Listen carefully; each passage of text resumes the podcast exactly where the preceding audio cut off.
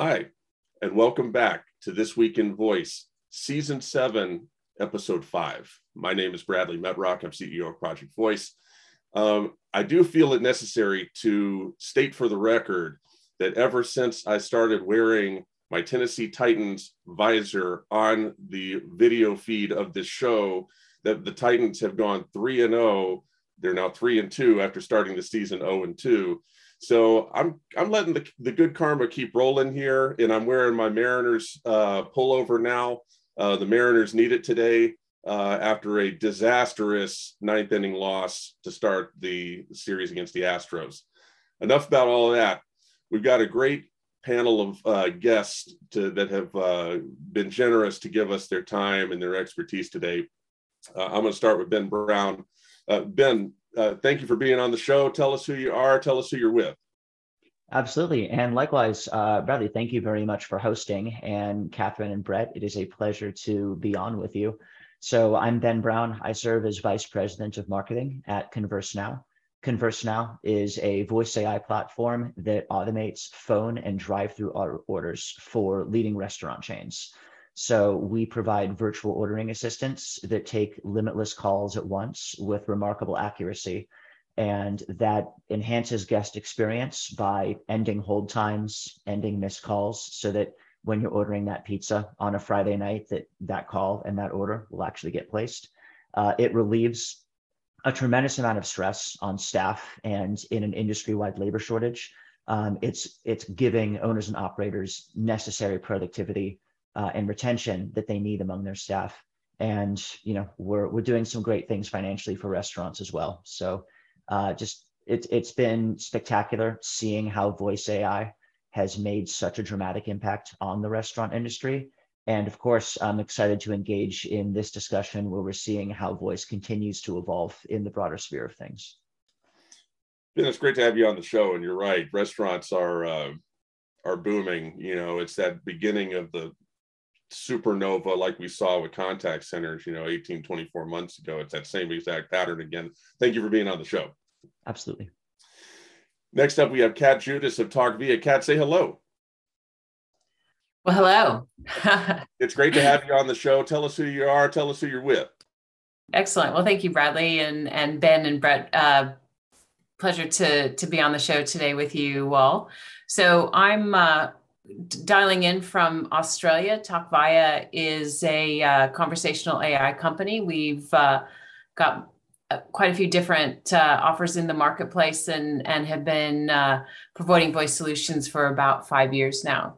So Talk TalkVia um, had started and really focused in on that media kind of uh, cool talk back to to add space. And what we found is that um, though we have some applications out there in the media space, utility is really the the the focus and um, probably the the value that is coming um, for our customers. So utility in the context of find the cheapest fuel or check check my lottery tickets and uh, we're focusing on um, going after that uh, call center and and voice AI, and also looking at uh, some opportunities in the security space. So um, as far as uh, the uh, watching the advent of voice and and how it's changed over the last few years, it's it's actually a really exciting time. Um, I uh, my background is uh, with Microsoft, and one of the things that I really had hoped to see is is voice take over as a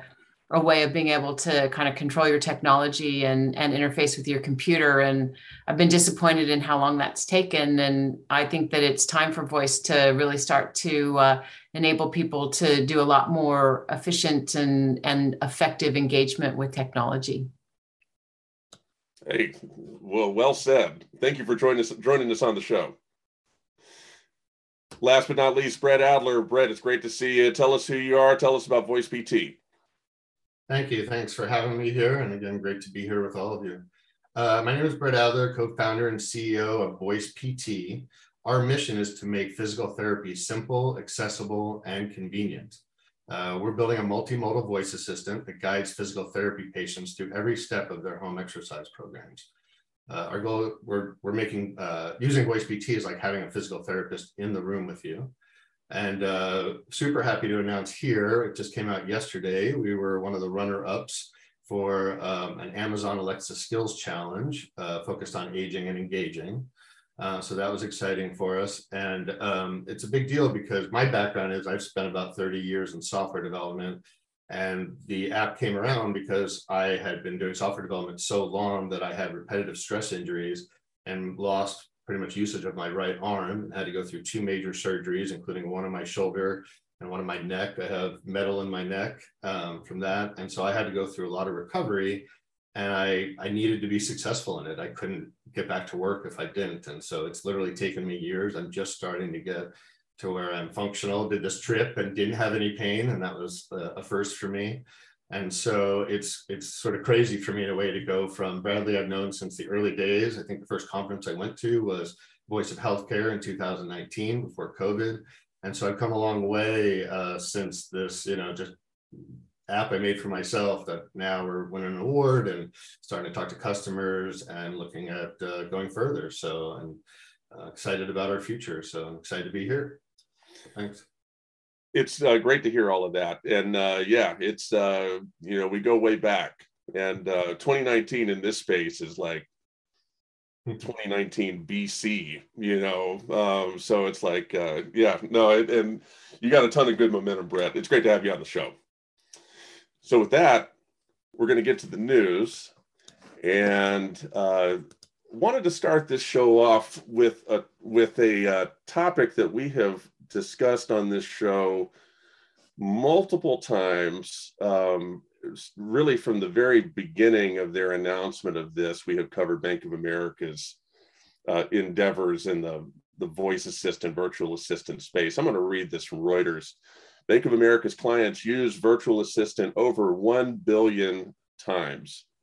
And this is uh, it's essentially the company's press release with a little bit added added to it. Um, but I feel like this is just something important to cover. And Kat, I'm going to start with you.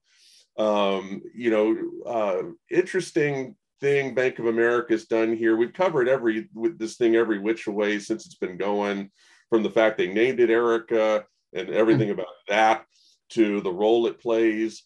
Um, I would love to just get your thoughts on this news, uh, anything that stood out to you, and just your thoughts on what Bank of America is doing in general. I um, love to see the thought leadership there. And if you think about um, security and authorization and authentication, voice is actually a a great tool that that you can use to um, uniquely identify a person as well as uh, be able to to do a lot of effective things. I I'm impressed with uh, what Bank of America has done with Erica and and how they've been able to actually identify the need to tune the application and and continually improve it so that it is effective for customers. Hitting that billion dollar or sorry billion dollar billion uh, transactions or interactions is is a massive milestone and i think they've done it in a fairly short period of time. So um i you know i, I guess that uh, it, it's interesting to to watch how voice has worked around the globe. And though i'm you know grew up in in the us from a from a career perspective, Australia is a is is a different marketplace, and um, I think what Bank of America has done has really been an outstanding example here as far as what a company can do with voice and how they can engage with their customers and improve their their customer service. And you know, I think it was Ben earlier and he talked about um, restaurants and and challenges with employees, and I think that's a, a global problem where you you've got a lot of people services and especially hospitality that's having a really hard time filling those those roles and and enabling um, even adequate customer service. I'll, I'll, tell you, customer service in Australia is not what it is in the U.S., which is unfortunate. And uh, the fact that there's a people shortage makes it a, a, a real challenge. And if you can use technology to answer questions and allow people to get to the information that they need and do it in an effective way and have a positive interaction on the other side of it, it's it's, it's good for everybody. And um, so to to see a, a big bank be able to to leverage that and and do it in a positive way, I'm I'm I'm delighted. Right? You know, I think that it's a it's a massive uh, milestone in the marketplace and um, gives me a lot of hope for you know what we're doing and as well as what's going to happen in the industry. No, I think that's that's that's well said, and yeah, it's it's um it's hard to look at it from any other way other than it's a achievement. And uh, you know, we'll rotate through the order throughout the show. Brett, I'm going to go to you next uh, on this, and then Ben, I'll go to you on the story as well. Brett, it, I want to get your thoughts on the story in general, if any, what might have stood out to you, but also at the same time, you know, present this as you know you're close to the Alexa ecosystem. You have been for some time um, in an alternate universe, this could have been something that lived in the Alexa ecosystem. I think it was probably envisioned to be that way at the beginning. I think Bank of America had some initial experiments with the Alexa ecosystem, then led to Erica, if our mem- memory serves. What's what's the statement there in your mind too? So I'll sort of position both of them to you and want to get your thoughts. Yeah, first of all, as far as the Alexa side of it goes, I think it, you know, would be a, a great use case to be on Alexa. I suspect some of it had to do with, um, you know, who owns the data and, you know, privacy and security and things where they needed to have more control and didn't want to be passing some of that through Amazon. So I imagine that may be some of the reason. Um, but it certainly seems like I would want to be able to have that feature. So I don't know if they will at some point bring that into the picture but I'm wondering if that's you know because obviously they've got the engine for it, they've got a lot of it figured out. So I don't think there's not a technical reason probably why they couldn't. So I, I wonder if it's more of a business decision that way.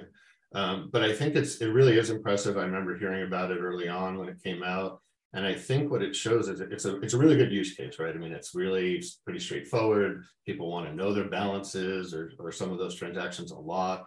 I think it's the kind of thing that people would come back to often. There's some skills out there, right, that the learning curve isn't worth it for the amount of times you want to come back. But I think for something like this, you're you could. I mean, for some people, it could be every day. It could, you know, every week when they're paying their bills.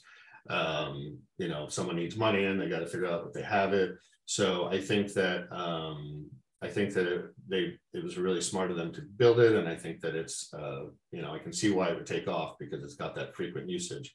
Um, I do think that um, one of the things they're probably going to run into, I saw they're talking about going beyond some of that, more into their financial products and things like that.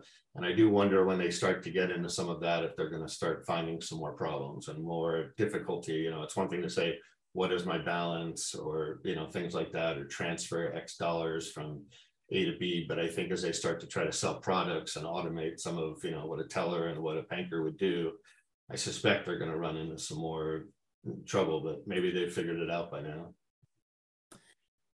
Well yeah i mean hopefully they push the envelope enough to you know to encounter problems and then solve them. And it seems like they're sort of committed to that. I, I, I agree with a lot of what you said. And Ben, I'm going to turn to you. Um, I want to get your thoughts on the story as well, whatever stood out to you the most. Um, but also, you know, your from your point of view, you know, and what uh, you know ConverseNow does. Um, I think it's interesting to note here that uh, I think it's a given for the, for all of us on the show, but not necessarily everybody when when voice assistants, virtual assistants, whatever you want to call the, you know, I've long since stopped referring to stuff just as voice. I mean, these are vir- virtual assistants, probably a good word. The line is so blurred between voice and chat. When these things work, they really work. So when they work, you get a billion interactions, right? And um, even if it's a company like Bank of America, where there might be a discussion on how trustworthy of a partner they they might be, um, you, you know, everything you're doing with restaurants relies on trust as well because you, you if it really really works uh, you're going to have a bunch of customers lining up to to help augment the labor shortage through that. Talk talk to about the trust aspect of it and anything else that stood out to you. Yeah um, these are all great great points uh, bradley and i'm I'll also tackle them one by one. Looking at this story um, the the big headline is the big number right? B of a their their their customers have used Erica, their virtual assistant, more than a billion times. A billion, that's a large number. Um, and by the way, yes, we uh, we use the term virtual assistant for our AI, and it's you know very matter of fact statement. We don't really like talking about it as a bot, uh, just because it, it's more than that, right? It's it's some it's someone almost that you're interfacing with um, as a as a guest as a client. The, but the metric that really stood out to me is one that's actually not directly published in this piece. So Bank of America talks about how 32 million customers have used Erica um, or spoken with Erica more than a billion times in total. What, what that means is that the average Bank of America customer has used this service more than 30 times over the course of four years. So that to me shows incredible stickiness. So you don't you don't have a bunch of people who call in, they speak with Erica, they do it once for the novelty, and then after that they're like, no, I just really want to go back and speak with the teller. What this what this is saying is that the average person is is is speaking with Erica on a very regular basis, more than 30 times.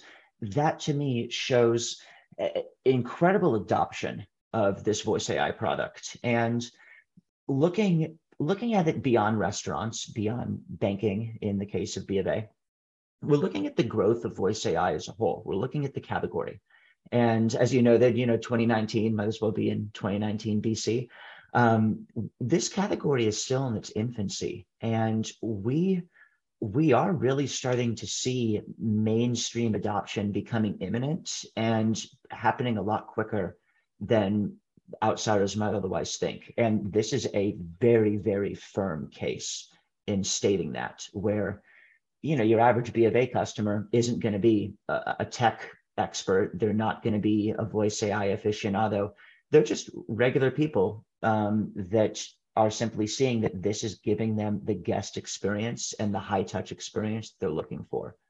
Uh, you know, the they're while banking and restaurants are very different verticals, um, and while ordering food is very different than just you know getting a a, a, a balance you know confirmation.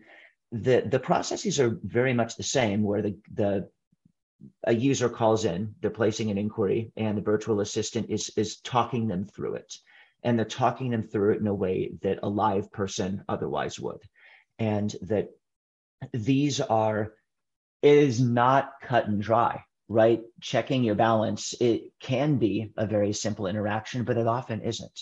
You just think about the dialogue that you will have with a human being when talking to them on the phone. Um, you know, in, in our case, right? someone's not just going to order a double cheeseburger with fries and a coke they're going to say yeah i'll take a I'll, take a burger make make it a double burger i'll take um, you know, ketchup, no mustard, light relish, uh, add some bacon. Actually, no, scratch the bacon, and you know, give me give me a large fry, and actually make it a diet coke um, because I'm obviously, yeah, yeah. So it, it is not, it's not a plain and simple thing. So being able to train uh, AI to handle these interactions, and I'm sure that B of A has done their equivalent of working with so many different iterations of the same request. And it's showing that it clearly works. Well, yeah, for complete agreement on that. And it's, it's, um, it's a really powerful thing to sort of gaze upon because for a lot of time in this space you know think about how this started. So first of all there's been decades of work that's gone into that led up you know led up to alexa coming out which really was considered the inflection point of the space. And then alexa google assistant and you know siri was always running sort of in the background. And then now we've got a lot of independent players doing a lot of independent things. But uh, still in the minds of a lot of people this stuff is squarely in the fad zone you know in the gimmick zone and uh, when everybody who works with it knows knows better than that. And it's always good to see something that just reaffirms um, the utility and uh, the value behind uh, you know what all of us are, are working on in different ways. Great comments all the way around. Any any closing thoughts on this story before we move on?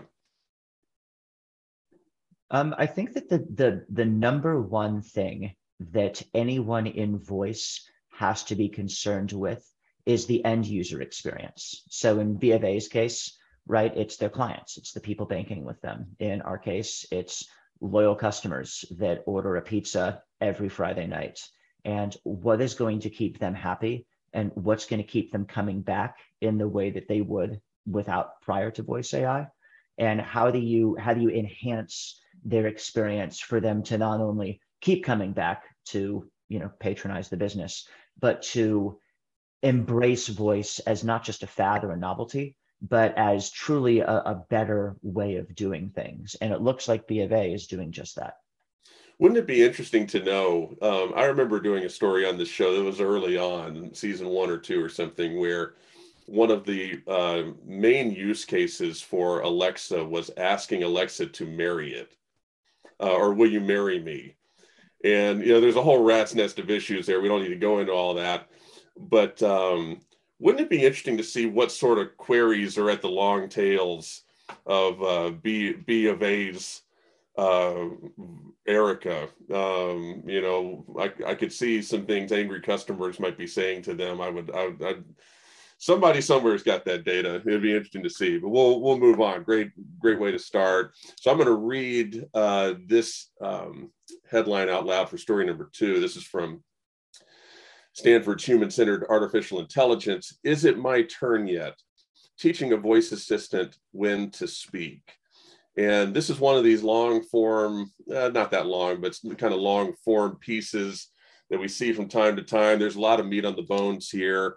Um, Brett, I'm going to start with you and then Ben and then Kat uh, for this. Um, Brett, uh, there, there's a lot to this. What uh, what caught your eye? What stood out? Yeah, I thought it was really interesting um, how they talk about you know going beyond. So for those that maybe haven't read it, I just want to you know summarize one of the points is that they talk about you know when should the voice assistant speak, and it should they're going beyond the the empty space, the the pause, right? So if you're talking to a voice assistant, typically most of them now, if you're answering a question, you're asking a question, when you stop for even a second, then all of a sudden it starts to answer. But in real life, a lot of people pause, they um, they think. Um, you know, same thing I'm sure like with ordering food, right? You're you're looking at the menu, you've got pauses. It doesn't mean you're done ordering or don't, you know, want anything else. And so I think that I see this with the physical therapy side too, where people, when they start interacting with it, they're not sure when they should speak, when it's going to speak. And so I think it's really interesting the idea of, of starting to predict when is the right time for the voice assistant to speak or not speak, when it's gotten the answers it needs or not.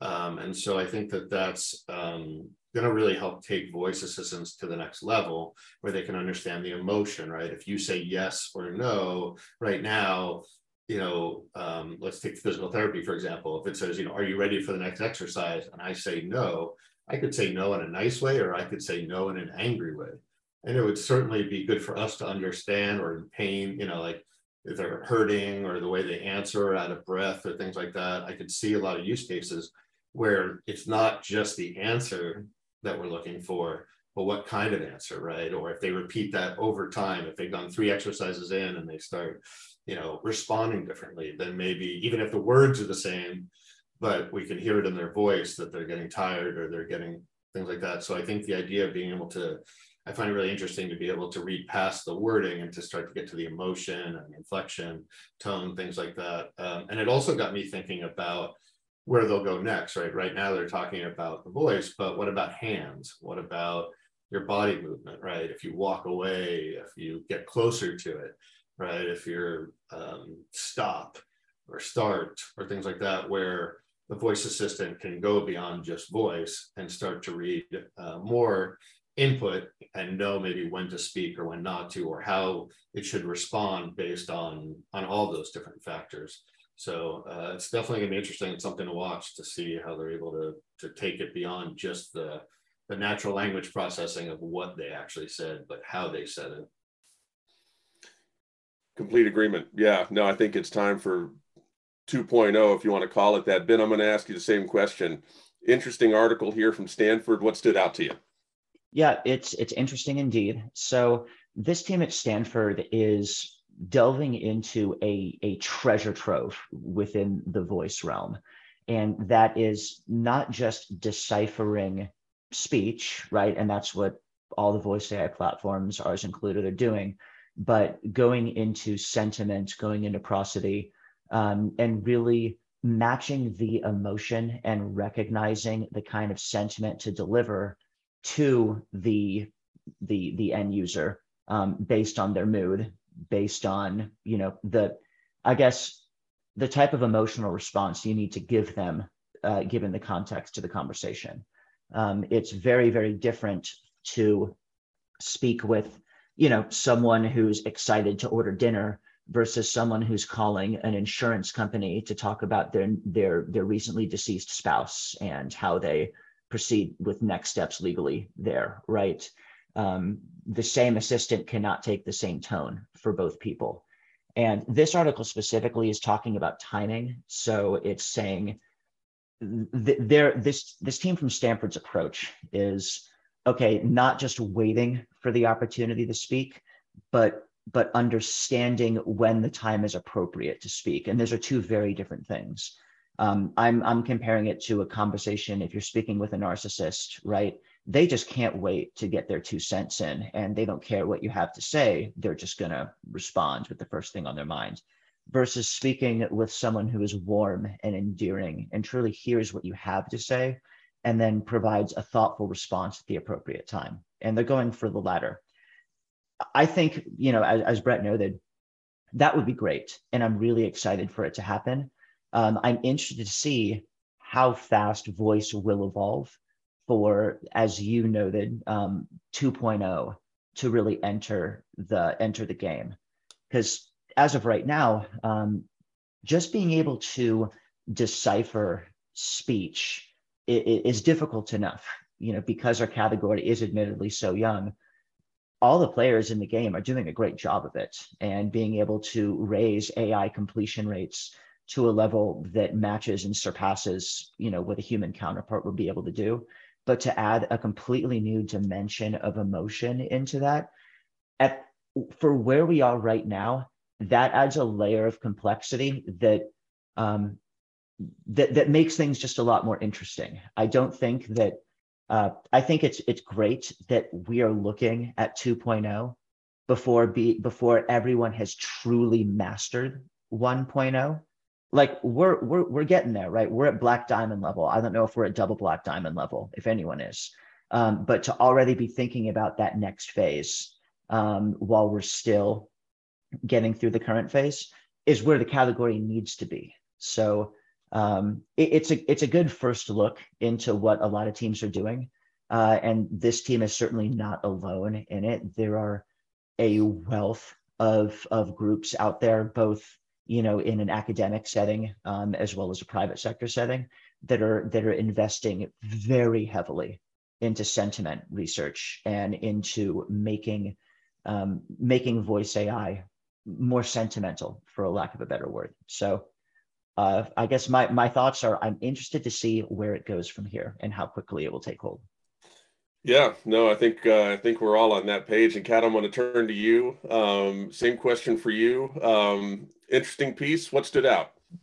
Oh, I think what what really triggered for me is the fact that voice is the first opportunity that we get to integrate with and interact with technology, and we're not and we're expecting more from our technology and you know I, I had the opportunity i started programming in in the early 90s and um, the expectation of the customer experience in in the early 90s was was limited. Actually if there was even a notion of of customer experience technology back then was the fact that you had it and you could interact with it. And you know we we're, we were just trying to figure out what we could do with it. And as as the technology and the consumer matured in the early 2000s there was an expectation around user experience and and the ability for the technology to actually be relevant to the user instead of the user having to figure out how the technology was relevant. And voice is the first time where we actually are expecting our technology to be a little bit more human and a little bit more natural and, and a little bit more effortless. And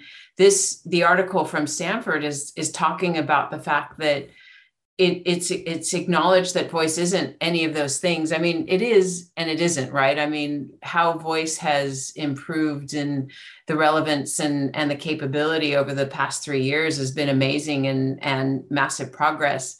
But at the same time, it's still not like talking to a person. And that pause is one of the, the biggest challenges that we've had to encounter. And one of the areas that at Talkvia we've spent probably most of our our our thinking is how do we put a, a conversation together? How do we design that conversation so that there isn't a pause because the speakers are going to do the wrong thing when the pause happens? And and if we can actually start to to think more about this interaction as a conversation and and have our technology respond like a person, then it's going to make a, a much more um, beneficial and valuable interaction for the the customer and and and for that use case.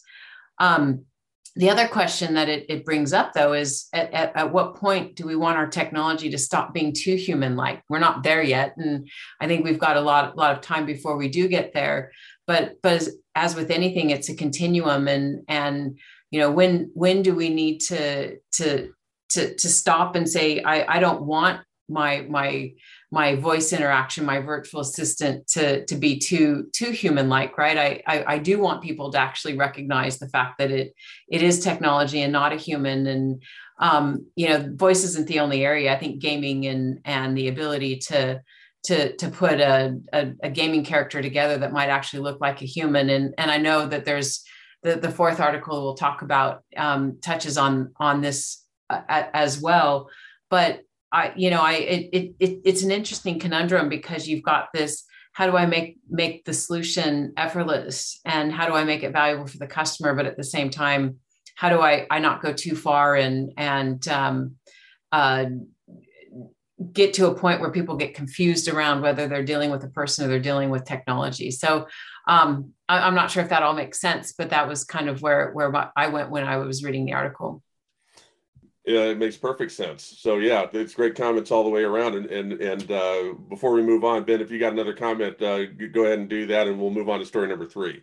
Yeah, Kat, you just brought up a really good point on like where do we draw the line and how human we want this to be. Uh, there's been so many discussions, and and a, a couple of groups have led some studies in this crevice that takes place where people know how to respond to a virtual assistant. They know how to respond to a human, but when there's confusion about where that that other person is or that other assistant is on the spectrum people's brains just get completely scrambled. So um, what we found is introducing yourself as a virtual assistant helps clear the air and it makes that human like interaction uh, a bit more digestible for people. So um, just always knowing how to tread carefully in that i think is vital for any group embarking on voice to to keep in mind. It's an interesting story and i definitely wanted to include it. It's a um, you know it's getting to the point now where we're seeing think pieces coming out of academia pretty reg- regularly enough to include almost one every every show and it was good to touch on that here great points appreciate the comments on that Moving on, story number three. This is from voicebot.ai. Google permanently parks assistant driving mode. So, um, short story, interesting implications. Uh, ben, I'm going to start with you, then Kat and Brett. Um, your thoughts?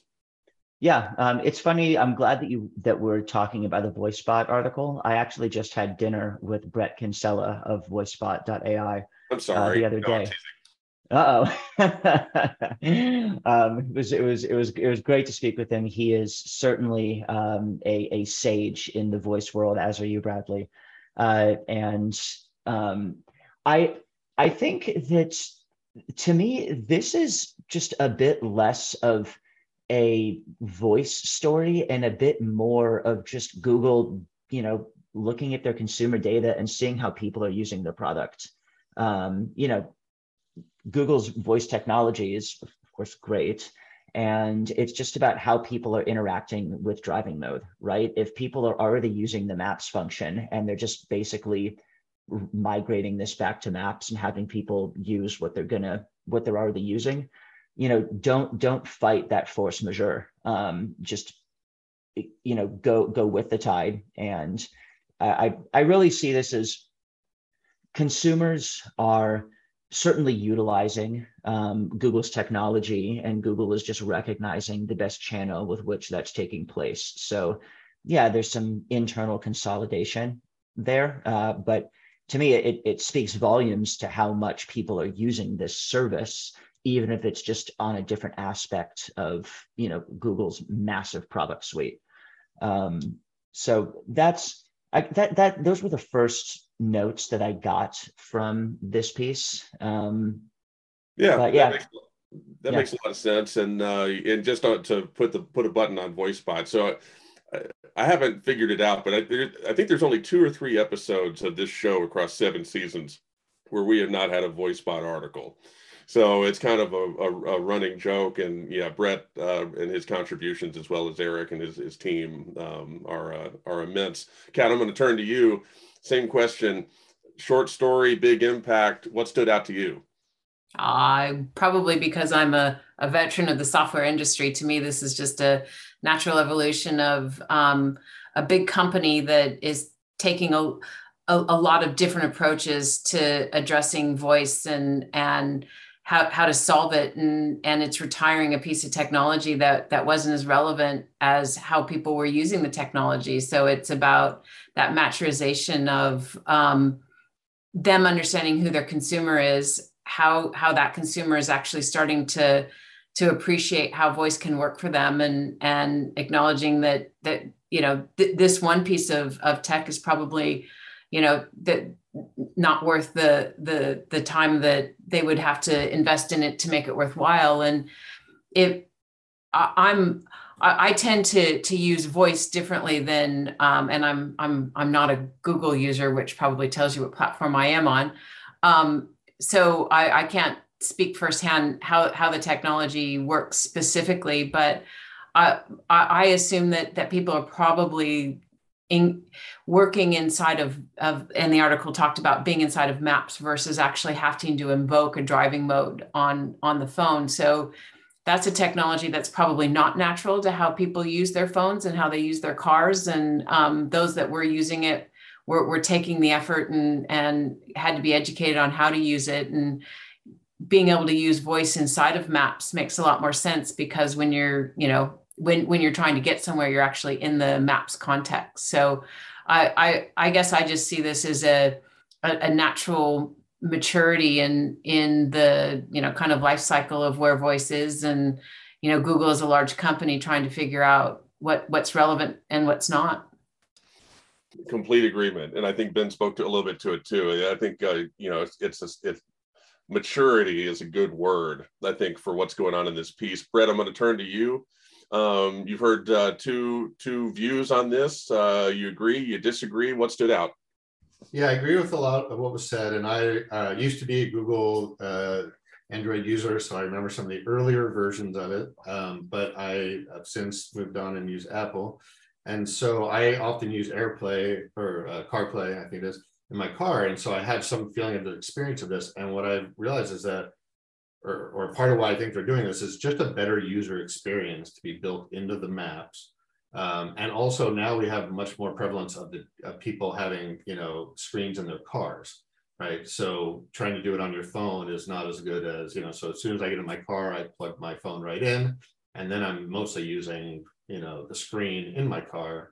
And so I think that um, I think it's just a better user experience. I also think that um, they're going to be encouraging voice more. So some of those things you're driving, you really shouldn't be pressing buttons as much and looking at your phone and fumbling around. So I think having where it's just your your like even on uh, CarPlay, you can pick either you know just see your one app, or they do have a dashboard view where you can see a map and a destination, but also your calendar and whatever. And for a while, I tried that, but in the end, I always found that I'm driving. What I need more than anything is that screen, first and foremost, to be focused on the driving and the other stuff being ancillary. So I think that, um, again, it was probably, as others have said, it just wasn't probably used as much because people have the map screen, up.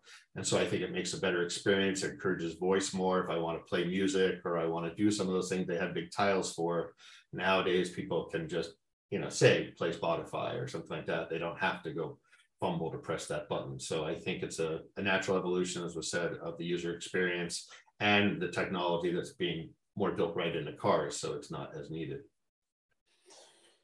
Complete agreement. Yeah, I think it's uh, it's interesting, right? Because the the first story we covered uh, about ba- Bank of America sort of shows um, the success, what success looks like, You know, um, the second story is more about the yearning for more, you know, more across the board. We need more. And then this third story is kind of a recognition of, ah, we don't know everything about all this. Um, we're gonna we're gonna break some stuff along the way and in to, to trying to figure out uh, the best way to deliver deliver the the value that the voice holds. Um, I just think it's fascinating. I thought it was worth including. Any closing thoughts briefly? I want to make sure we leave uh, a full 10 minutes for this final story. Any closing thoughts? Okay, let's move on. Uh, and this final story um, is an important one. Um, this is from Ars Technica. I could have pulled it from anywhere. A lot of people talking about this. Fake Joe Rogan interviews fake Steve Jobs in an AI powered podcast. So I, I, intentionally chose one slanted this direction, which you can tell from the headline uh, how the author feels about this. Um, Kat, I'm going to start with you and Brett and then Ben um, for this. I, I, just want to get your thoughts. Um, this is uh, controversial. Um, it's uh, it's interesting. Um, share with me what you felt and thought as you read this. Oh, I think that this article opens the Pandora's box around, you know, voice printing and rights of of voice and you, you know, I mean, uh, the the first thing that that comes to mind is, you know, Joe Rogan and, and Steve Jobs. I mean, to to um, in to massive personalities that people understand and, and voices that are are easily recognizable and the the technology that is is compromising them in the fact that they're they're they're doing something without their permission right? And and as you said that that's definitely the slant of the story. And I, I think it, it, it's really interesting. You know, we we have trademarks for, and we have um, you know IP protections for the the the written and the the digital, but um, right now we don't necessarily have much around um, IP around voice, like a voice print, or you know, is is my voice mine? Right? Do I have access to that? Could someone go and create a a Catherine Judas application and start saying things that I wouldn't actually say? And what are my rights? You know, is it is is, is it an IP issue? Is it a, a reputational issue? You know, and and uh, I think these are all the questions that are going to have to get answered as as voice becomes more prominent in in the use of, of technology. And um, one of the things that that we've done at TalkVia is talked about the ability to to have a conversation, but then to mint it. So the idea is that if it's not if it's not minted, then it, it it's not protected and and it can't be uh, um, trusted. So. I, I I do think that there's going to be a lot that's going to happen around this space, and and you know it's kind of the give it another 18 to 24 months and and then about five years after that we'll we'll see a lot of of things playing out in in courts and in you know registry offices and and um, you know what what voice means. I i suspect that each person's individual voice will become theirs and we get to own it. And nobody will have a right to play my voice without my consent or permission. And if they do then i have the ability to go after them um, in in one form or another. And you know this this kind of notion of an NFT and minting um, a, a, a, phrase or a, a, voice or a conversation you know it may not be an nft that's that that's kind of the popular term. But i i do think that there's going to be some form of of digital um, registration of of a conversation of a phrase of a of a voice print. And you know the, the the other thing i'll say just on on on the the heels of that is because that voice print is is unique to each person uh, i think that uh, you, the ability to to fake it and the ability to authenticate it is is something that we will be able to enforce and and you know the the industry will move how it moves but I, I think we've seen pretty clearly around um, ownership of of assets and and the fact that they are protected to either the individual organization or whoever um, is the author of it. Yeah, no, you you touched on a lot of uh, really important things, and Brett, I'm going to turn to you. Um, you heard what Kat said. She touched on a, a, lot of different aspects of this. I want to get your thoughts. Uh, what stood out to you, and, and where do you think this is all going? Yeah, well, let me first say, uh, just having come back from the Voice Summit, there was a lot of talk about synthetic voices. And I'll just start on the positive that, you know, it's really great to see how many good use cases there are of this. They were showing, uh, someone showed me like a, you know, President Zelensky from Ukraine. You know, he, he speaks in Ukrainian when he's speaking, and otherwise you have to read subtitles to understand what he's saying. But someone used their technology to use his voice but to speak it in English and to speak it in other languages, right? So you can now hear it and feel like you're hearing it from him, but you're hearing it in your language. They're talking about in the news. There's, you know, Val Kilmer was able to have a voice in Top Gun. So I think there's a lot of, you know, I think in a previous uh, episode or two, you talked about Darth Vader and James Earl Jones and the ability of that voice to go on forever makes me happy. So I think there's a lot of great uses of synthetic, but I also think like most technologies with the good comes the bad side, right? And I, I, you know, I'm sure we probably all share this worry about where this is going in, you know, the ability for people to uh, use someone's voice, say things they wouldn't mean, but then others to believe that that person actually said it, right? And so it used to be you could trust your eyes and ears. And now I think we're going down a path and it's going to get worse over time where just because you heard someone say it doesn't actually mean they said it.